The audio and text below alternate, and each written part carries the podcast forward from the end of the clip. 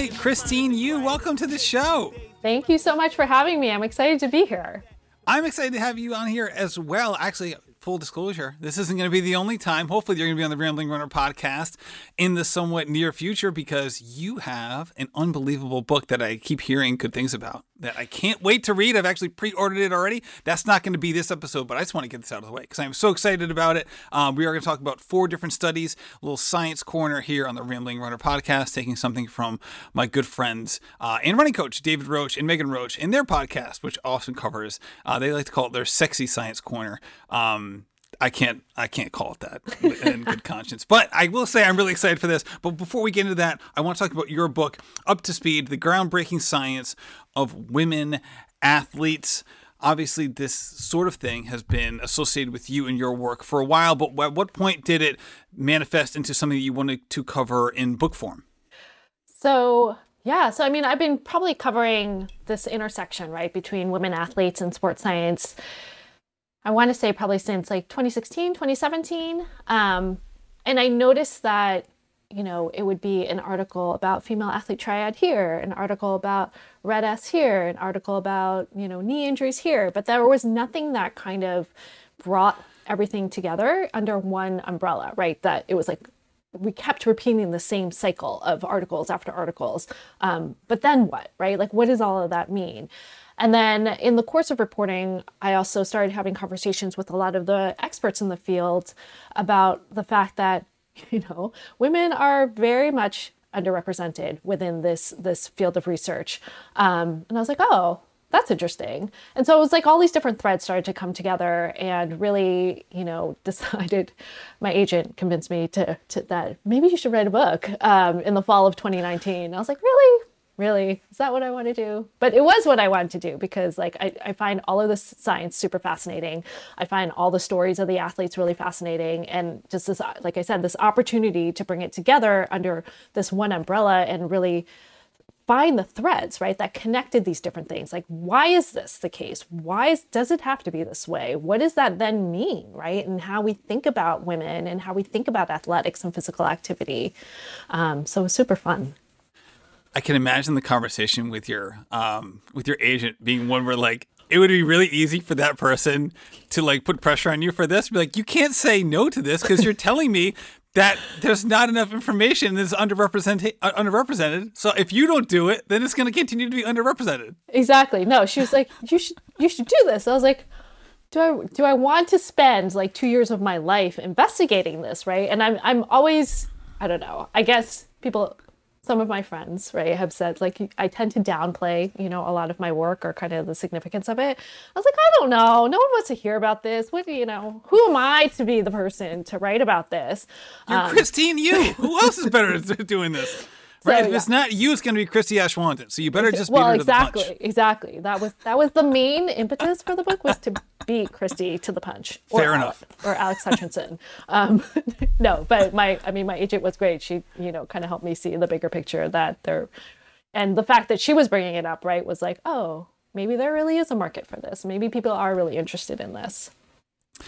Yeah, absolutely. So again, we'll talk about your book when your book comes out but this is this part of this conversation is also germane to what we're talking about today um, so before we get into critical thinking about like how we can fix this problem um, but why just from an objective perspective why is it even if some scientists have the best of intentions why mm-hmm. can it be harder to study women in some of these studies than men um, again not just just assuming the best of intentions for yeah. all of the researchers. Why is it inherently a little bit more difficult for some of these studies to incorporate women to the same degree that they incorporate men sometimes? Yeah so i mean i think there are a lot of factors right? Like on the surface when you ask a lot of researchers i think the the initial reason is because women are more complicated right? Because of our hormones and your know, menstrual cycle it throws a lot of noise into the data. So it's really when you're looking at scientific research you're asking these very specific questions. And so you want to eliminate as many confounding variables as possible right? It's like to get to you know x influences y right? So something like cycling hormones makes that a little bit more confusing. Um, so there's there's a lot of factors like that the fact that you know um, there's less funding uh, for for women because a lot of the funding might come from things like the NFL or Gatorade or FIFA or something like that, which tend to be more focused on men. Um, there's things like uh, the fact that there might be some volunteer bias too among the people who choose to participate in these studies, right? We don't know. There's not enough research yet in terms of like why, you know, I don't know, maybe men might choose to participate more. Maybe there are reasons why women don't want to participate in these kinds of studies. But I think, you know, part of what I wanted to try to do with the book too is to step back even further from those issues, right? And look at, well, how did the system come to be um, how does the foundations of those systems right for scientific research and for you know sports science institutions and whatnot how did the way that they were developed then influence, right? Those, um, you know, the fact that women aren't included, the fact that, you know, these happen on college campuses where there tends to be a lot more, you know, young male athletes. Um, because once you have that foundation and, you know, once it starts by looking at men primarily, and you leave women out from the beginning, it's harder to then include them, right, along the way. And so you have this base of studies based on men. When you come in and then say, well we don't know anything about women. You know a lot of the funders a lot of the journals will say but we but we have these studies. We know what happens right? Like why do we need to do this? This is repeating the work right? You want to build on the scientific evidence and build on that base. So why do we need to do this?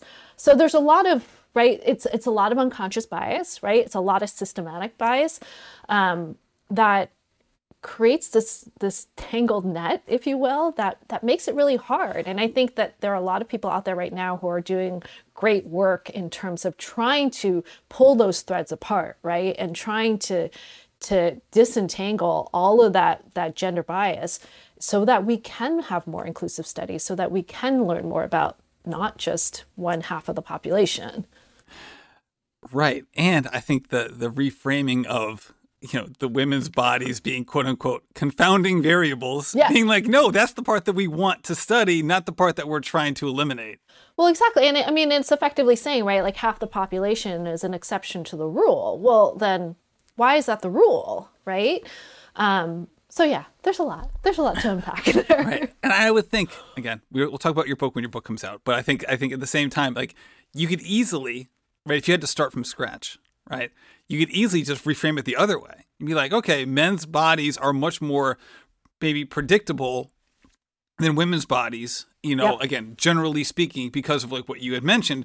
So if we just study the women then we'll then be able to transpose this onto the men because they're much because this is because their system it doesn't have some of these situations that we have to account for on the women's side as a as opposed to trying to do it in reverse. Yep yep absolutely yeah, so it matters where you start, right? It matters who's asking the questions. It matters who's funding it. It matters, um, yeah, who you're putting at that center of that equation.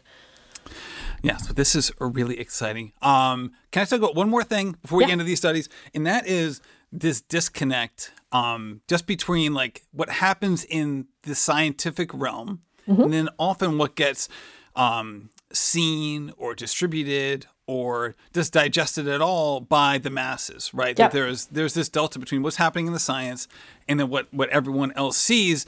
And obviously, this is why we need people like you to help us get there. I read these studies, and my God, I can see why I don't read these studies very often because it was it was hard to read. Um, not just like not like because they were boring, but they are dense. And it's hard for someone who doesn't know this stuff to kind of pick up from scratch and be like, okay, let's dive in and be like, oh boy, I feel like I have to like do some reading before I do my reading kind of feel to it. Um, so what's that like in terms of? I know this isn't just just germane to this. You can see it basically any academic field. Yep. yep. But you know, trying to uh, minimize the delta between this high end research work and the density of it to something a little bit more palatable and um, actionable for the masses. Yeah, I mean, there are there aren't a ton, or I mean, I shouldn't say that. That's a huge generalization. But it is very hard for, you know, people in academia and especially those, you know, who are within the scientific field, right, to be able to talk about their work in a way that is germane to lay people, right, that makes sense and that um, normal everyday folks like you and I can understand that, right? Um, and so, what I think is, I mean, stepping back again a little bit, so what's really fascinating and what I love about science, right, is on the one hand, your these so people are investigating these super interesting questions right? And it's like the cutting edge of this and trying to figure out you know whether it's you know some treatment for cancer or something like that right? They're on this cutting edge of trying to understand how things work right? On the flip side of that science is really slow i mean and i kind of alluded to this before in that you start with you know one study and it finds something but then you need multiple studies, right, to back that up, to, to back up that hypothesis, to build the evidence base, to then ask the next in- incremental question, right? You know, so it's a very slow process to build up, you know, a, an evidence base that is solid, that is, you know, that is confirmed by fact, confirmed by various different experiments and various different labs and, and whatnot. And so there's this, um, there's a statistic in the field that there's a, I think it's like 17 year gap between the translation of science into clinical practice right? So oh, it could take so right? So it's it's it's frustrating on this one hand if right? you work in pediatrics good luck. You're gonna like well, you're like you're like two generations away from like actually it, like doing something actionable with your research. Exactly. And so right it's like we want to know so in in a way a lot of these studies or a lot of these guidelines or consensus statements that come up that come out now, like sometimes I look at them I'm like, don't we know that already? Like, isn't that like accept, accepted or, or whatnot? But it is this this long period of time that it takes for for that evidence base to be validated, right? And to be taken as consensus and to be able to then be, you know, translated into guidelines. So there is that huge gap, right?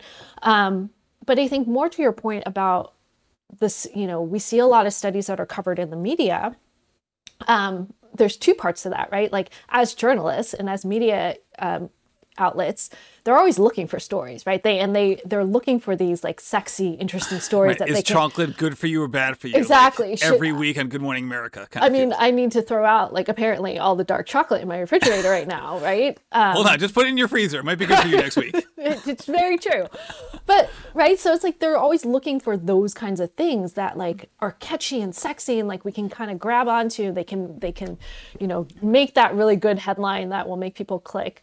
Um, but a lot of the you know again but those are oftentimes just one-off studies that is the reason why okay then next week dark chocolate is good for me because another lab found something else right. um, you know and it's really hard because science often focuses on these like small like individual mechanisms or individual molecules or you know whatever it is but when you when you look at a human, right, we're not just one molecule or one mechanism.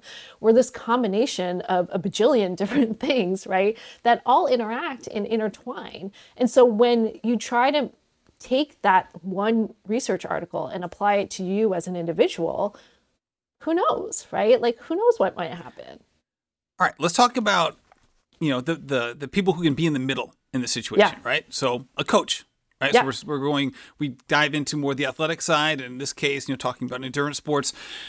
You know, I'm a coach. I coach yeah. two or three dozen athletes, and I really enjoy it. It's something I've doing been doing for a long time. In that situation, maybe I'm I can be a conduit between yep. what the research is and what the athletes are doing. So, with that being said, what advice do you have for someone like me or coaches out there to to be on top of the science when being on top of the science maybe isn't something that I've ever done in my life or been trained to do or have any experience in. Yeah, absolutely. Um, I will also, I meant to preface this in the beginning is that, you know, I, am not a scientist. I'm not a researcher. I don't have, you know, a, a PhD or anything like that. You know, I, I like to tell my mom, you know, I was pre med in college. So I like to tell my mom that I'm still kind of using some of her, you know, the, my college education for this. Um, but I think that, you know, it, it is uncom- incumbent, right? Because for coaches, there isn't a standardized like continuing continuing education curriculum as there is for some for medical professionals, right? So I think it is incumbent upon coaches to pay attention to a lot of the research and you know to pay attention to what is popping up.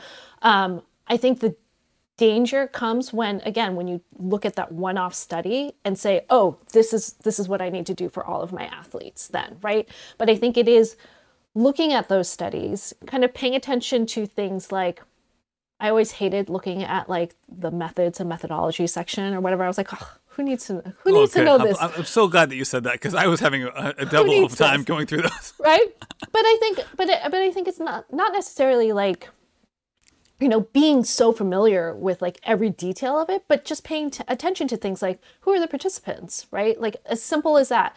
Is this um and hopefully they're telling you this too right? It's like how many are they and how many participants are there? Is it a group of five or is it a group of a hundred? Is it all men? Is it all women?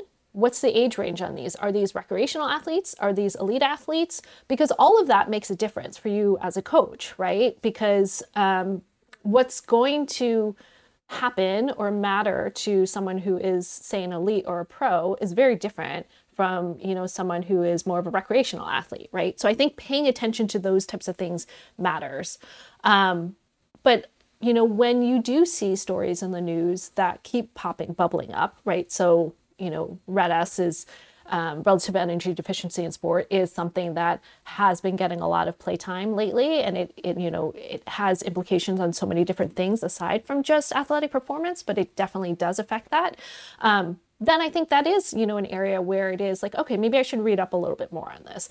Um, and that, you know, thankfully now there are a lot more resources out there that are trying to tran to bridge this gap, right? Kind of translating some of the science. Um, and we can talk about some of those too later if you want, or I can give them Right. to you. Let's talk about it. Sorry, I got like a little bit of a cough coming on. Um, hopefully, it's not related to my own child sicknesses that have been percolating in my home. Um, so I say that I got a 20 mile run tomorrow. Hopefully, it's, it's gonna be fine. Um, be fine. All right, let's talk about. We're gonna do four of these studies. It was the preventing um, bone stress injuries. Is that the one you want to Yeah, yeah, yeah. talk about first? All right, let's do, let, me, let me bring that one up here. Um, so this one I thought was incredibly interesting. So, preventing bone stress injuries in runners with optimal workload by Stuart Warden and Brent Edwards and Richard Willy. All right, so um, I guess first things, what? Why did this come to your attention? I'm gonna ask you that on on all of these. Yeah, So yeah, That's the first question on all of them. Yeah, so this this uh, study came out in 2021, and I mean the title itself, right? It feels like that's the Goldilocks question for all runners. Like, how do I? no one wants a bone, bone stress injury, but I want to be able to kind of challenge my body enough, right? And like kind of inc- it, so that I am getting better and I'm progressing in my in my sport.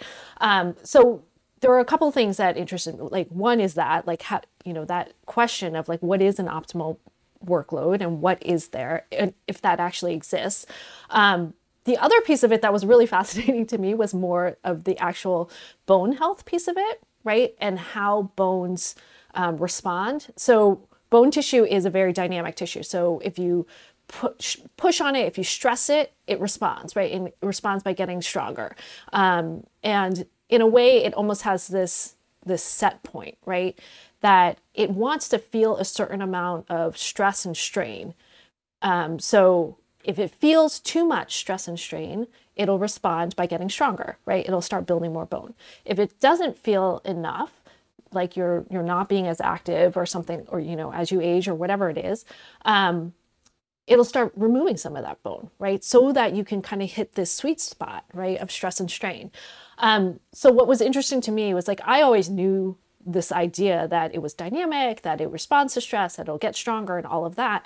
What I didn't realize was that bone cells can also become desensitized and become like numb to this mechanical stress right after a period of time. And it's it's actually not that many not that long of a period of time of like running or like loading your bones. Um, and so i had a there was a researcher who explained it or you know put it into really simple terms for me. She's like it's like when you walk into a really smelly room right? When you walk in there and it's like overpowering, right? You can smell it. You're like, oh, what's going on? Um, and that's like the bone when you're first starting to stress it, like you're first loading it mechanically. But then after a while, you get used to it. You don't notice it anymore, right? And so that's when the bone is starting to become desensitized and like not responding as much to that mechanical stress, right? It's not getting stronger or, or whatnot. But if you leave that room, you walk out, you smell some fresh air, walk around, come back into that room, it's smelly again, right? And so it's this idea that, you know, bones will respond for a period of time, then they get numb. But if you have this rest period, right, where you you aren't loading it, it'll respond again, right? Um, and so I thought that was really interesting thinking about it in terms of again, this is specifically in terms of bone health, right? So if you think about running, and you know i'm kind of making up these numbers but like say you're you know you're running for like the first half mile to a, to a mile um, your bones are responding then it stops responding. Obviously if you're going for like a 15 20 mile run you're going to have other adaptations in your muscles and cardiovascular you know all these other things that you're going to uh, you know that are going to benefit you. But from a simply a bone perspective all of that like some of that additional loading isn't helping your bone get stronger. Does that make sense yeah, it was funny how they were personalizing the bones in this study. They were like, you know, the bones get bored after like four yeah. You're like, I didn't realize they had personalities, but this I is didn't exciting. Either. I didn't either. Like, who knew, right? But like, it was such an interesting idea. It was something like I hadn't thought about before, and so that's why, right? It's like when you just that cumulative load then adds up. So while while your muscles might be adapting, while your cardiovascular system might be adapting, on the bone level only you're just you're just accumulating more load right? Which could then potentially push it over that threshold where you know your bone then might not recover right? Um, it might not be able to repair itself as well and lend itself to something like a bone stress injury. Um, and so this idea that you know me you know maybe taking a break right? Or kind of fitting in these recovery periods where you know, maybe you do a morning session and then you come back and do an evening session. From a bone, again, from a bone perspective, that might be more beneficial. Right, and they go out of their way in the the, the um I want to say article, but it's, it's not in the what should I call it in the paper in the uh, in the in the journal article in the article oh, in the, I think in the journal fine.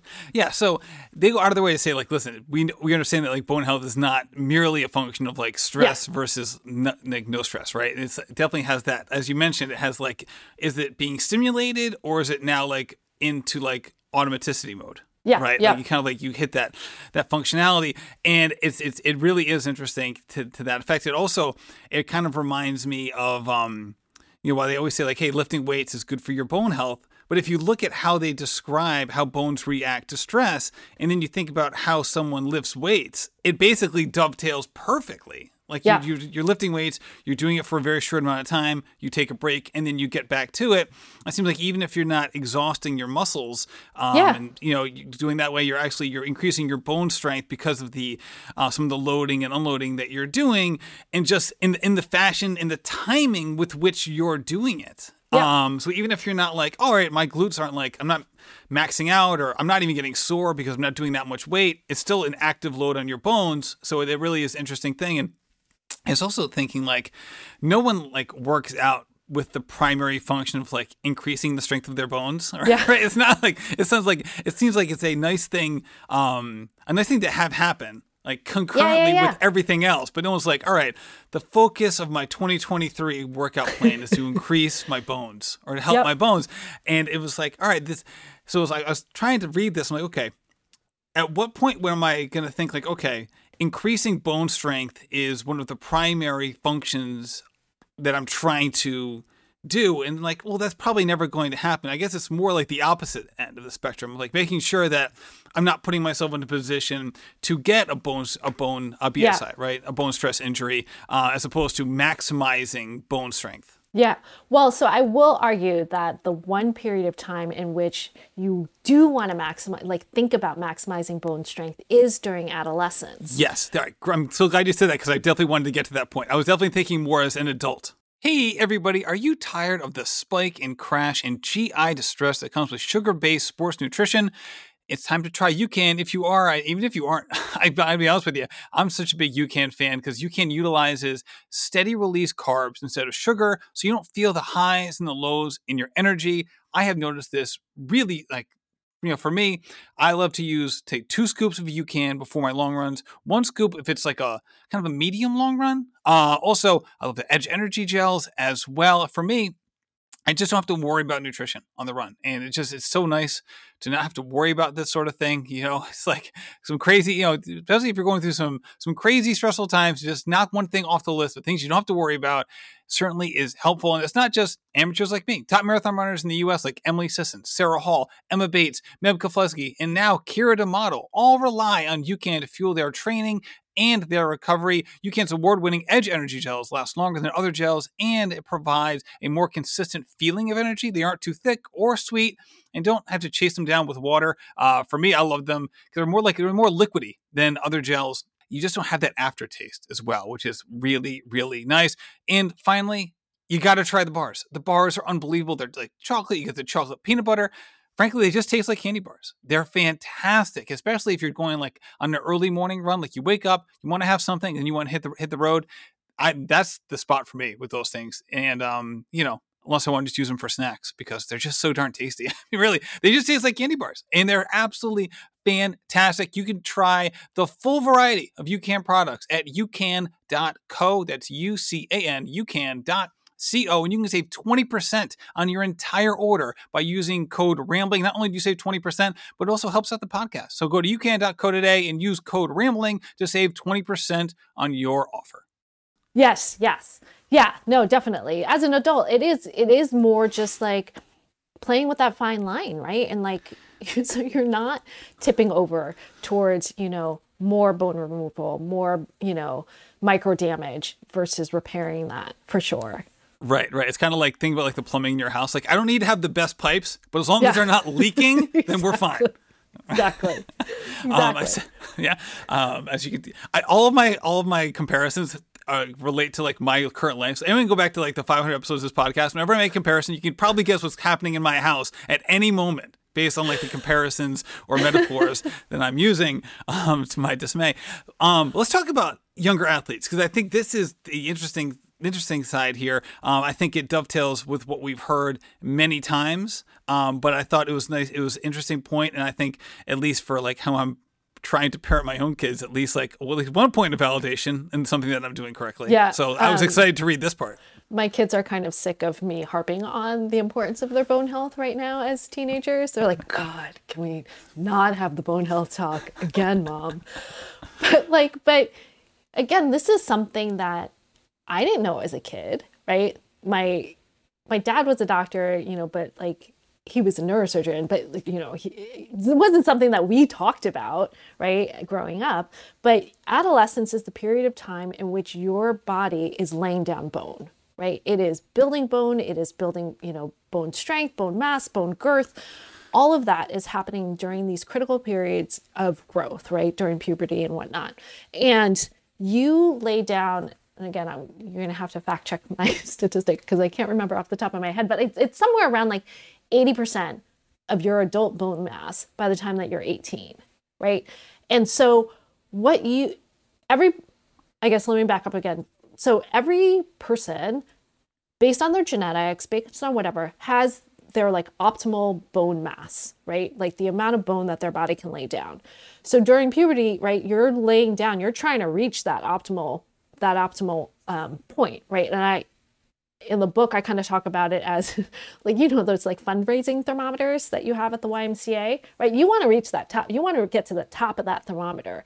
And so during adolescence, you're, you're filling that thermometer in with all these different activities that you're doing and, and whatnot. If you don't reach that top by the time, you know, you know, you're in your early 20s or something like that, that's it. You can't, there's no adding on, there's only keeping what you have, right? So that's why, you know, adolescence is this really big critical period for building for building bone mass. And so, um, you know, in the study they talk about they actually break it down right into different um, period uh, life periods for you know adolescence for folks with um, kind of mature skeletons so during adolescence it is really not only just loading your bones regularly but also making sure you're doing like a lot of multi-directional movement because bone responds in those different planes of motion, right? So you want to be making sure that you're not just doing like running or jumping and like those types of things, but you want to be doing like the lateral movements. That's why there's such an emphasis around making sure kids are playing a lot of different sports, right? That you're not specializing in something too early. You're, you know, for a lot of kids, like, right, you're not just running cross country or track and that's it, right, during these critical years. That's exactly right. I know for some people that bumps up against their their tightly held belief of like the 10,000 hour rule and it's like that's great, but if you're injured it doesn't matter. It doesn't matter. Yeah. Right? Like like a healthy person has 10,000 problems, uh, an unhealthy person has one problem. Yeah. And kind like, of feel to it.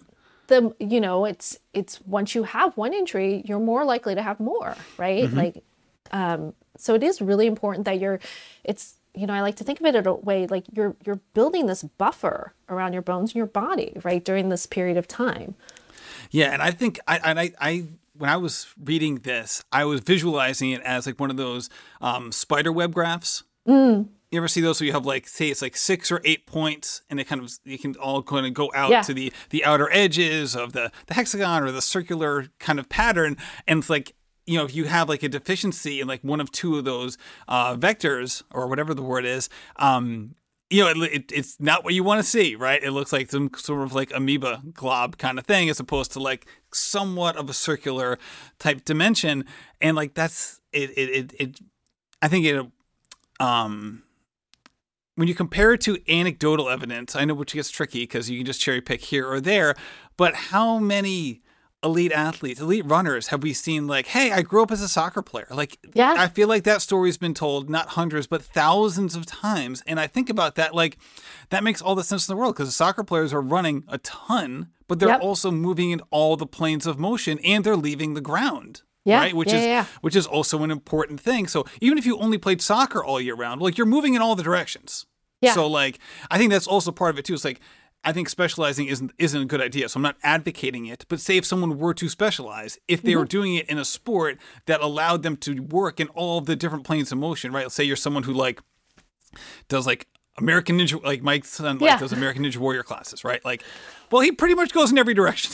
so like, Absolutely. if he were to specialize, that would you know it, it wouldn't it wouldn't be an, it wouldn't uh, have some sort of deleterious effect as opposed to like if he only ran with me on the roads kind yeah. of thing. Well, and I think it goes back to what you were saying before too about strength training too, right? It's like kids can also start to learn about strength training and like building the muscles, right, that are that are going to support a lot of their activity and support their bodies and their bones, right? Kind of throughout all of this. And that's something that you know, we all could benefit from. I know, you know, I could be doing a lot more strength training for sure, but you know, that's but it is thinking more holistically about all of that. Yeah, and I think it also, you know, there's a lot of masters athletes that listen to this show, and I think it also just shows again, hey, even if you're like, hey, I'm strong enough, I don't need to lift weights or whatever, like I'm not, I don't care about the aesthetics of it, whatever, like then just if, if you need to reframe it in order to get in the gym, then reframe it. Like, it, yeah. think about it as your bone health because, yeah. as you said, like it's been proven you're not going to really increase your bone density and all of those things. Um, you're only going to like basically bring it back to the mean or you know, not not the mean necessarily, but kind of bring it back to your pre-programmed level yep. once you've reached maturity, um, which is also vitally important. And for a master's athlete, is one of those things where, again, I think like when I read this study, I think the big thing for me was like if you don't use it, you lose it. Was like yeah. that was basically the the summary of it. Absolutely. And I, I mean, I think also for masters athletes, right? Like we do start, you know, around 40, right? We start to lose bone more consistently and at a faster rate. Um, so it is, I do think it is important, right? Like a lot of, I know I struggled a lot with this is like all I wanted to do was keep running, you know, like as I've gotten older, but then recognize I'm like, actually, no, I need to be doing more plyometric stuff. I need to be doing more like lifting heavy stuff. I need to be kind of doing all these things to, you know, to keep my bones healthy so that I can also do the running that I love to do. Right. Yeah, exactly right. So it's like, hey, I love to eat. He's like, but I don't like grocery shopping. It's like, well, good luck with that. I hate grocery Have shopping. It's the worst. um, all right. So which one are we doing next? We're, we're going to do like a little tandem here, right? Yeah, so we're going to talk about uh, recommendations and nutritional considerations for female athletes. Yep. And um, a review, a review of non-pharmacological strategies in the treatment of REDS or RED S, or if you don't know, the relative energy deficiency in sport. Yes. Okay. Um, yeah, the, the, these these were definitely like two kindred spirits in Yeah. in, in, in the in the research here. Um, so which one do you want to start off with first? So let's start with the recommendations and nutritional considerations for female athletes. Okay, let's do it. Um, yeah, so this paper also came out in 2021.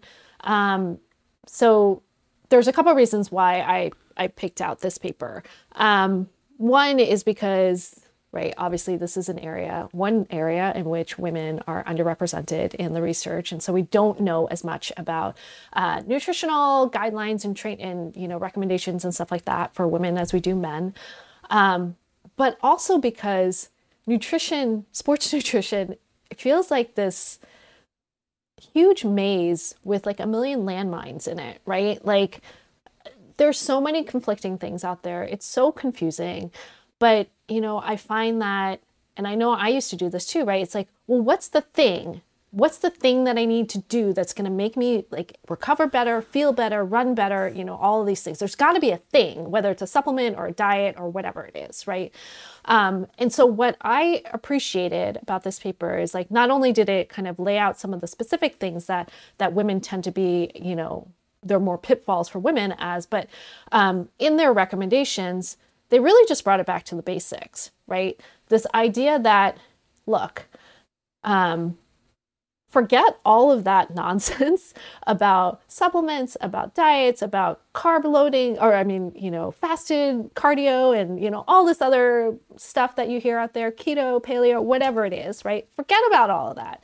Start with just making sure you're eating enough right? Making sure that you're getting enough calories into your body so that your body can do what it needs to do, both in terms of just everyday living, but also to support your training and performance. Because if you are not eating enough, your body can't adapt to that training that you're putting into it, right? Um, so I really appreciated that. Um, and they lay out what they called, I think it's like the hierarchy of nutritional needs or something like that. Um, and it's essentially a pyramid, right? Um, starting with, you know, just eating enough, and then we go from there. Then we can start thinking about this. Then we can start thinking about this. Um, and I thought that again, it's just this this idea that we tend to get so caught up in all these details about what to eat and how to eat and you know yada yada yada, and we forget about the basics sometimes. Yeah, let's bring up what that pyramid is. It's it's funny because they actually put the words in the pyramid. You're like, they need to come up with phrases that actually match this pyramid shape because that just looks like a tower. Um, all right, so yeah, so starting with energy availability and hydration being the Yeah. base, right? Yeah. And building up from there, macro micronutrients, pre, intra, and post exercise fueling, exercise intensity and duration, type of exercise, and then endogenous hormones, exogenous hormones, other age effects, and then individualization at the end. I like this as well because when people talk about nutrition and they start talking about like what you should do, I feel like what you're setting yourself up for is like this endless list of things, Yeah. right? As opposed to like, all right, what shouldn't we do? Okay, Yeah. here's one. Don't restrict. Yep. It's like one with a number one with a bullet is like seeming like in this one and in the other uh, article we're going to talk about in a second, it seemed to be like the glowing number one thing when it comes to this sort of this sort of thing. Yeah, and it's it's tricky, right? Because a lot of this nutritional advice is caught up in diet culture, um, and you know this I and restriction, right? And this idea that there should be this specific weight or you know body composition or whatever it is, right? That we're we're trying to achieve, um, and it you just end up falling down this huge like rabbit hole of you know trying to make your life fit around these parameters that are really unrealistic and that really just don't support your body right in the end. Um and i mean and and part of the reason i also like the study too is like you see this a lot in um you know talk these days about the menstrual cycle right? And like how important yes 100% super important to that the menstrual cycle is that we're talking about it within this context of sports and athletics. Um, but along with that we have a lot of talk too about like cycle syncing right? Do this during this phase of your cycle. Don't do that. You should eat more of this or not. Um, but again it's it's another it feels to me another one of those things that then complicates just the basic act of like just eating enough right? Um, when you know, like like it is in this pyramid, considering those hormonal factors, it's pretty much like at the tippy top of that pyramid, right? It's like after you take care of all these other things, after you've met all of your micro micronutrient and macronutrient needs, then you know maybe you are at the point where thinking about something like your hormones will give you that edge, right? And for a lot of people, just taking care of those basic things will give you a huge edge, right? Like edge to begin with. And right. kind of futzing with your hormonal profile, you know, what to eat during this hormonal phase or whatever. I mean, frankly, that will probably benefit like, I don't know, 1%, like the elite of the elite who are looking for that that slim margin that will, you know, give them just that little boost to to make it onto the podium or whatever it is. But for most of us, I, I don't know. It seems like a yeah. lot. yeah, it's, it's like the it's like the 80-20 rule born out, yeah. right? Like spend your time on the things that matter the most, right? Like if your house is in disrepair, don't worry about your throw pillows, right? like you don't need to go there. They're great. That's great. Worry about something else right now. We'll take care of that um, when we get this all this other stuff figured out. And one of the one of the things that was uniform in both this um, piece, this paper, and the other paper we're going to talk about in a second, is the formula they use for energy availability. Yeah. So energy availability being 45 k calories per kilogram. Yep. exponential to the negative one. Can you please tell me what that means? Because I'm like sitting here trying to do the math. I'm like, I'm, I'm going to mess this up. I'm not going to pretend like I know what this means. So this this seems like an important thing to know, but I also I'm not a scientist or mathematician, so I don't even know what it means. Well, so it is and it isn't an important thing to know. I'm like, honestly, Matt, like I can't I can't tell you what it means. It's um I have the equa- I have the equation like written down and like explained like an explanation for it, but like I can't even find it right now. But essentially, right, it's this it's this formula that researchers came up with in a lab, right, where you have these equip this equipment and this ability to calibrate, you know, people's um, you know, fat-free body mass and like measure X, Y, or Z in terms of energy intake and energy outtake or expenditure. Um, but in reality, for most people, we're not in a lab. We live in the real world, and it's you know it's not really something that's actionable or practical. And frankly, you know, there's there's a piece of it that I worry too. It becomes this other number that we start to fixate on. Like, mm-hmm. well, I need to make sure I'm, you know, at this level, right? Like I'm, you know, um, achieving this thing. Um, and so this is why I was interested in the second article because it talks about the fact that when for you as a coach, right? If you're worried about an athlete or, you know, they come to you and say, "Oh, my doctor's concerned that I might have, you know, RED-S or whatever it is," you're not going to be measuring their fat-free mass and like doing this weird calculation, right? But it's I even know like, how to measure my own. Yeah, yeah exactly. Or even like if they're, I mean, frank, it should be more that they're working with a sports nutritionist, right, on this. Right.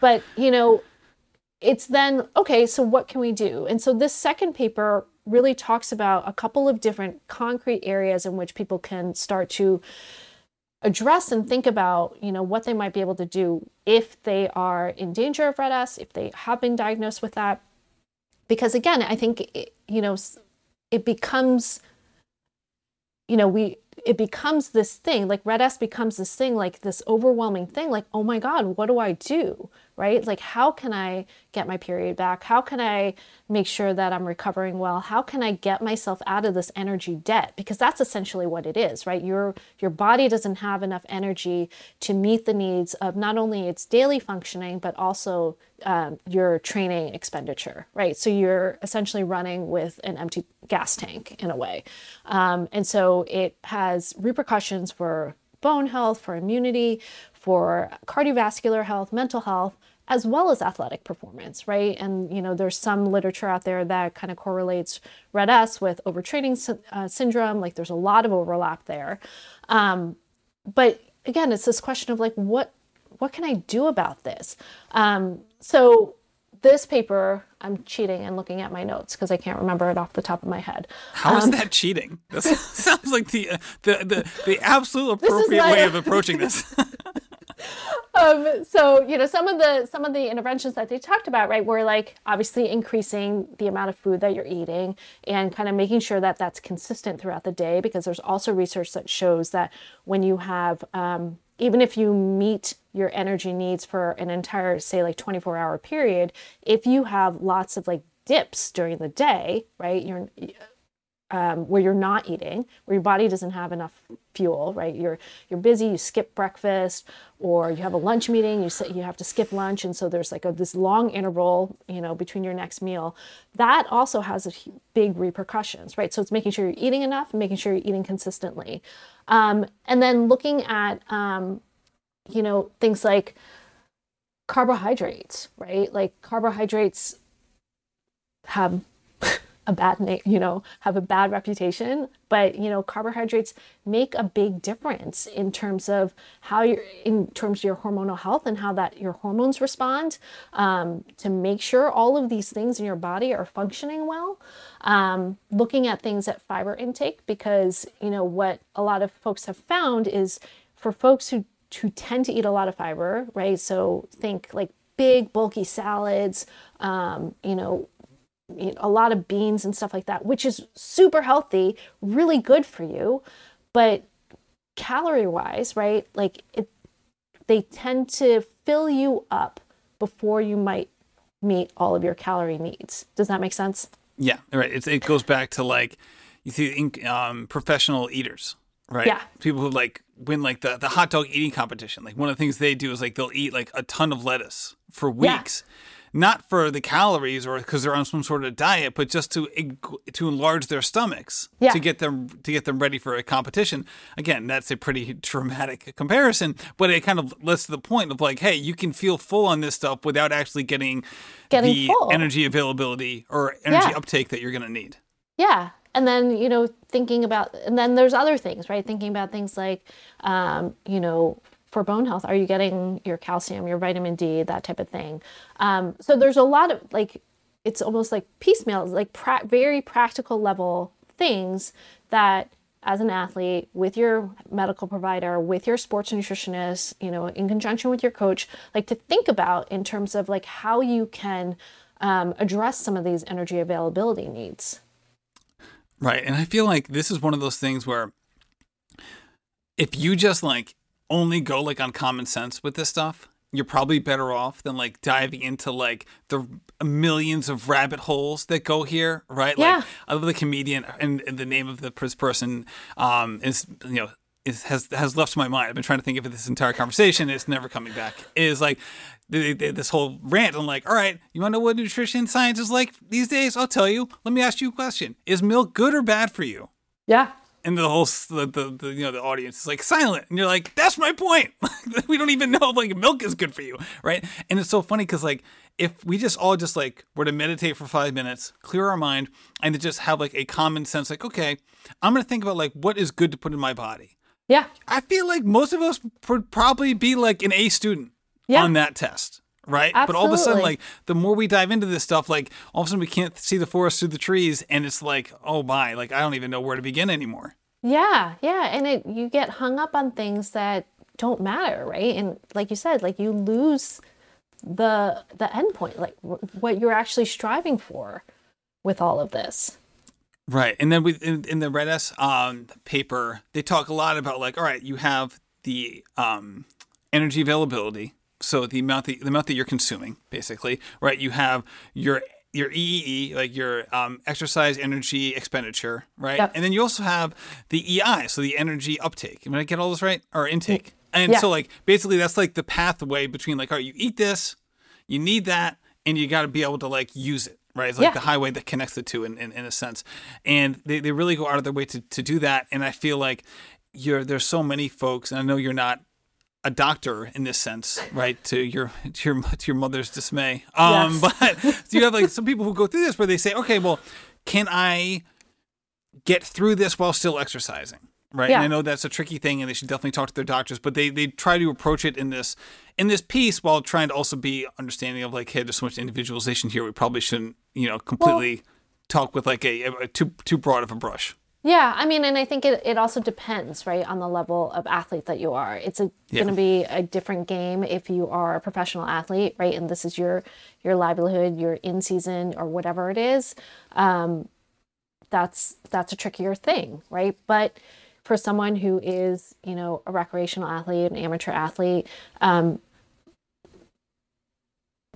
you know, adjusting your exercise levels is one could be one part of the equation, right? Like it could be dialing it back a little bit, you know, for whatever period of time it might be, um, or you know, kind of doing easy stuff versus any like intensity or whatever it is.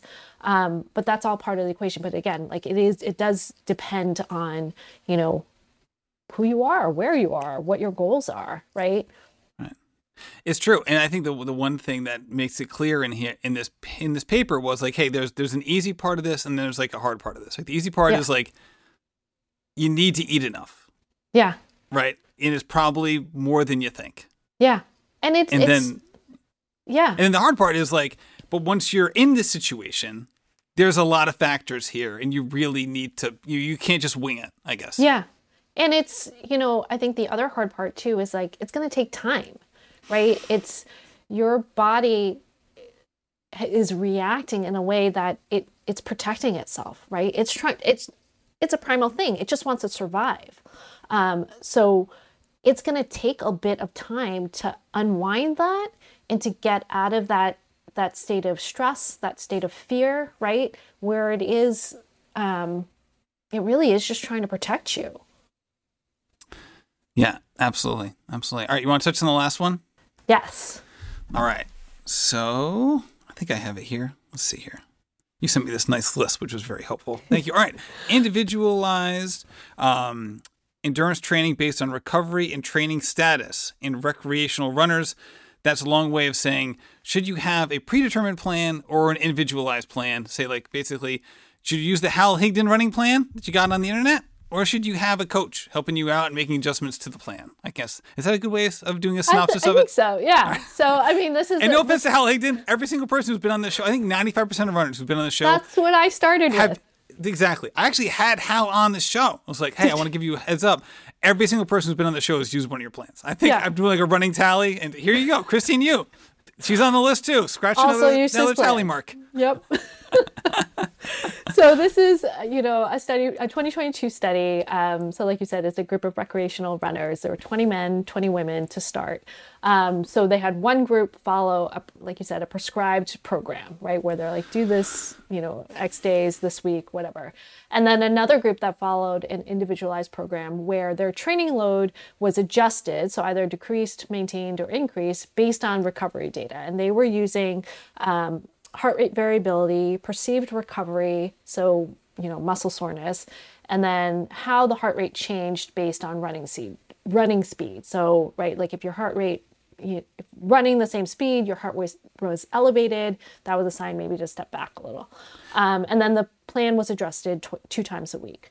Um, so the headline of the story, right, is that individual you should individualized plans are better right? What they found was that um, both groups improved their max treadmill speed and 10k time um, but that the 10k time improvement was greater in the individual group. It improved by about two times more. And what was interesting in the individualized group was that they seemed to respond better to training. So they had um, a higher rate of responders to this work. So right like that you could you could see a difference or it, it, affected um, their outcomes.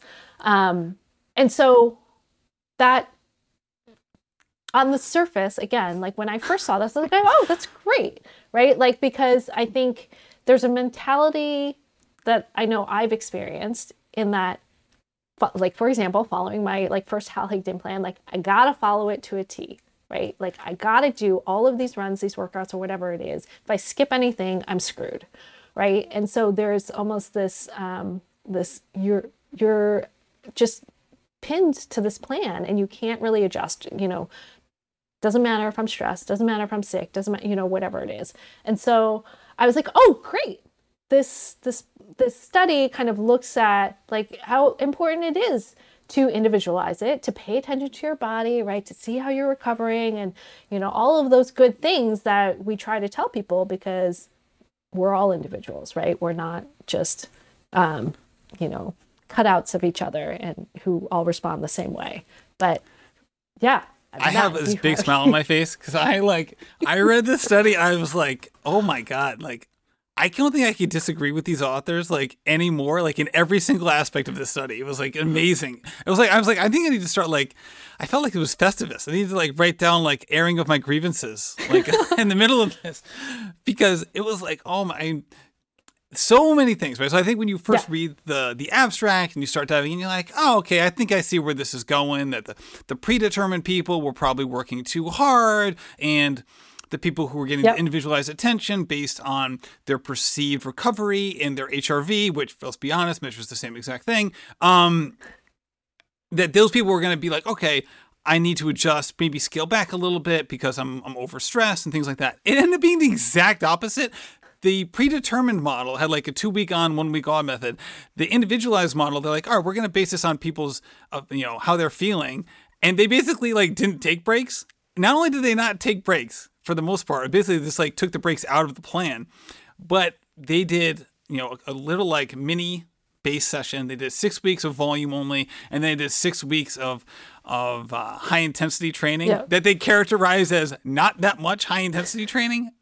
Which, if you give it to a running coach, they would be like, "Oh my god, this is like way more intense than I would ever give my athletes." It was three times a week of six by three minutes max effort which is like an incredibly hard workout. And even like when I give my workout, that workout to my athletes, I don't say three minutes max effort. I think it's like three minutes at like 5K pace. Yeah. which is like yeah. not max effort. Right. So I remember when I was looking at this, I was like, oh my God, like they are like really pushing these athletes. And what it reminded me of was like, this is the cross country high school plan. Like, this is what it was right? This is what cross country athletes in high school do. And it's the exact same thing that is uniformly addressed as like, this is what you should not do with athletes. Of yeah. like just hard, hard, hard, hard, right? So you have your, your race on Saturday, you have a race on Tuesday, and you have a workout on Thursday. And that was basically the schedule they set up. And they went six weeks hard like this. The cortisol numbers were higher than the PD group, as well as the, the creatine kinase numbers, which were both stress um, measurements and I'm just like, oh my god, like the problem with this study was the length of it.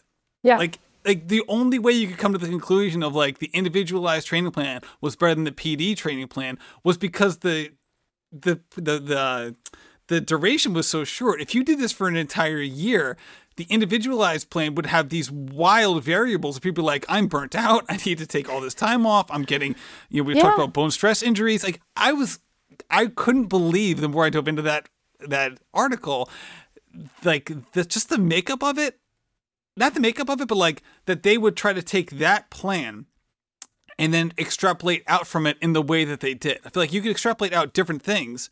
Like we're going to do that. Like let's let's measure the creatine kinase numbers and the cortisol numbers to see if they're elevated, and also check back like in two months to see how that person if they continued running or not, or whether they were burnt out or not. Like I feel like the the stuff that they took from it was like juxtaposed of like what that study could have actually told you. Yeah, I, I went on a huge rant there. I apologize, but no, I was no. I was like I was like turning red in my bed reading it. Well, but I think that it points to right some of the challenges of looking at scientific studies and tra- extrapolating the information from them, right, and translating that into real world use cases, because like you said if you look at the abstract, if you look at the conclusions or whatever that this that the researchers drew, you know, it seems to be pretty clear, right? But if you then dive further into the methodology, like what they actually did, what some of the other measures that came out that, you know, might not have been part of their hypothesis, but ultimately, right, were part of their results, it, it might be a different story, right? So I think the other thing that it points to is a lot a lot of these studies are just a point in time too in terms of to your point, right, if this was something that they that they'd been doing for a longer term or, like it it wouldn't be feasible, right? Like it, it just wouldn't work. But if you're looking at a point in time, this is what happens. And those, again, it's helpful. It's helpful information that adds to the evidence base. But how, what does that mean for the average person to then take out of that? I don't know, right? Like we ha- we need to like look into it a little bit more. We need to like ask more questions. And I think that, you know, if anything, what I hope is that, um, you know, when people listening to this, is that, you know, when you do look at scientific studies, and again, they aren't the most interesting things. They often put me to sleep and like my eyes glaze over all the time. But I think like it is just to be a more critical reader of some of these things and to ask questions. You know, not necessarily question, oh, this isn't fact or whatever it is, but like understanding, okay, who's asking the question? What questions are they re- are they asking? What was unexpected? What's some of the limitations of this study? how did they put the study together? How many people are in this, and how applicable is this to a general population? Um, and I think that those are all important things to just keep in mind. Right. And I thought the interesting part here was that the um, the predis- the, the, the prescribed uh, improvement was still there. So people were yeah. taking a lot of rest, um, comparatively speaking, at least to the other group, but they were still improving, right? Yeah. And it was like this was like why you see um, athletes who like go really hard for a short period of time also see improvement. Like the reason they do it is because it's working. They're not like not working really hard. Be like, why am I doing this? This doesn't even matter. I'm not making any improvement. Right? They are seeing that improvement, but then there's you know the check's going to bounce at some point with that sort of thing. Yeah. Right. And but the interesting part was that for the other group, they still improved, just not at the other rate. So the idea is like, hey, you can still improve, but you probably can improve for longer, right? If you yeah. keep extending this graph, you're going to keep improving, and this other group is not going to because they're not going to be able to maintain this kind of cycle. Yeah, and it's you know what's what's that time frame that you're looking for improvement, right? Like so, if it is what was it, six six weeks, yeah, six weeks. weeks or whatever it was. Yeah if you're looking for that type of improvement, well, sure, maybe then maybe, right? But if this is, and I hope for most people, right, this is a longer term like issue, a commitment, right, to athletic training and progression and just improvement, not something that you just want to be a flash in the pan for, that like you think about that as well, too, right? Right. And I thought it was also interesting because they're like, all right, we're to, the idea behind the study was, hey, if we're seeing elevated stress levels by the metrics that we're we're using uh, for our day to day measurements, like for HRV, it was like you know basically a rolling average over a four week span, and then what's the daily um, or nightly, I should say, HRV number compared to that rolling rolling span, things like that. You know, we have the ability to downshift the training, and they never did. it seemed like they never downshifted anything, which was like, oh, all right. Like I thought that was the it was so yeah. interesting. I was like, this is like all of my preconceived notions like were like, oh, this isn't how they're gonna use it. And then like then after the fact being like, oh, this is this was really interesting. Like I feel like if someone else could take this exact same study, not change yeah. anything, yeah. and go into it like, all right, well, what are we actually going to study in this experiment? I feel yeah. like a variety of different researchers, researchers or research groups would have tried to extrapolate out very different things than the people who wrote that article did. Yeah. And it, it might be too, right? Like, you know, we were talking about this a little bit earlier before we started recording but like, what is the hypothesis that they went into this study with, right? Like, and it, it might also just be a function of that. This is the question that they chose to look at, that they got funding for, that they got approved, that fit whatever parameters, right? And that's what it was. And so what it might not have been as um, either comprehensive or you know applicable or whatever, like interesting, right? As it what it it could have been. Right, absolutely. And going back to like who funded it, I thought the interesting one for like the bone science experiment or uh, study was actually funded by the NBA. Yeah, yeah, yeah. I thought that was interesting. Um, you know, obviously there was you know worried about the health of their athletes, right? Because their course. athletes fall apart, it's going to hurt everything. Um, yeah. So yeah. I thought that was that was interesting. I was trying to think like, all right, what is it, what does this tell them? I'm like, nothing new, right? right? And like yeah. the NBA is not going to be in charge of like you know how people are parenting their kids. So like the the, yeah. the, the, the, the, the real actionable stuff that they would need you know, is kind of like goes to like the not the edges of the age range, but like doesn't really Sure. help like the age range of like their constituents. Absolutely. Right? It's more like the masters athletes and like the prepubescent athletes. And it's like if you're already in the NBA, like your your bone health is kind of is what it is, and you're getting Yeah. enough exercise anyway, so it's really not going to have any impact. Yeah, yeah. I'm curious for you as a coach. Like, do you use HRV or you know other measures like that with your athletes, or what do you see as the value of that? I don't. Um, I have used I've used a Whoop before. Um, and it didn't. I remember I would wake up, and I would be able to tell like what my HRV was anyway. Like I never felt like it was telling me something that I didn't already know. I Yeah. I, I never experienced one time where I was like, I feel X Y Z, and the HRV reading told me something different. Not one time. So I was like, okay, well, I guess this just validates like, you know, how do I feel? That's probably correct, right? Um, so that was nice to know, but once I validated that, I didn't need it anymore, right? Yeah. Uh, the other time I used it was just to track um, my resting heart rate after I had COVID. So I wanted okay. to just see like, you know, um, as I was coming back from COVID, I, I took you know I think like six or eight days off from running, and I was getting back into it. I just wanted to have a measurement of what of how I was doing. So I didn't even use heart rate. It was just like more of I didn't use HRV. It was more of the the, Yeah. the daily resting heart rate. And I got to be honest with you, I think resting heart rate might be a better measure than HRV Yeah, for a variety of different reasons. yeah, yeah. yeah. No, but, it's really. but I think I think ultimately, if you're like just try to be in tune with your body, I don't feel like these metrics. Um, it's kind of like kind of like getting your heart rate while you're running. Like, Yeah. if you're paying attention to your body, you probably can guess pretty close to what your your heart rate is. Right? Yeah. If you've used a heart rate monitor at all, like I don't, Yeah. I don't think it's incredibly hard. Just get, just thinking about like what your breathing is like and your exertion level is like. I feel like you're going to be able to guess pretty closely to what it is. Yeah. I know. I feel like I'm like the crotchety old lady where I'm like too many, t- you know, too many wearables, too much data, too much data. Like, you know, it's like which is helpful, right? On the one hand, but then do we then lose the ability of actually understanding what is happening in our own bodies, right? And kind of being attuned to that at least.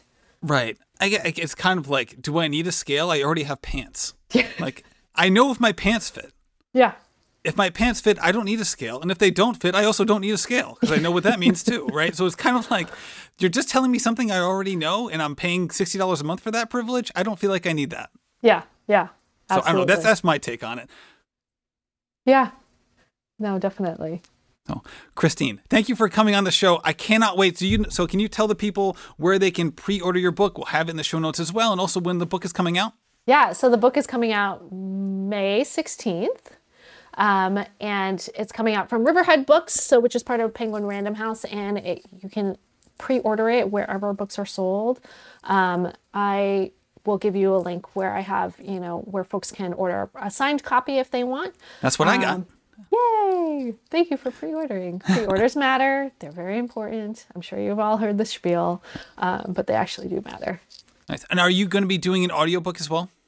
Um, there will be an audiobook. Thank God I am not reading it. it. is all I Well, you, you already to told me you can't you can't say pharmacological, and I feel like that word can't. going to come up a lot in this book. There are many scientific words and people's last names that I cannot pronounce, and so I do not want to even like no. Th- There are there are things that I'm good at. There are things that I'm not good at. This I'm more than happy to leave to the professionals to deal with, but there will be an audiobook available and obviously an ebook as well. I love it. I think this could be like a second a second like marketplace for Ali Feller to to like rule the world. Like just be like, I mean, she's she has the best voice ever. Just like have her do all this stuff, right? Right? Like she's already the number one podcaster in the world. Just do all the audiobook stuff too. Like you know, some of these authors don't want to read it. That's fine. Ali Yeah. Feller put out Yeah. 600 episodes. Just just go uh, take care, take care of this too. I would love if Ali read my book. It'd be amazing. There you go. All right, Christine. Thank you so much for hopping on the show. Thanks for having me.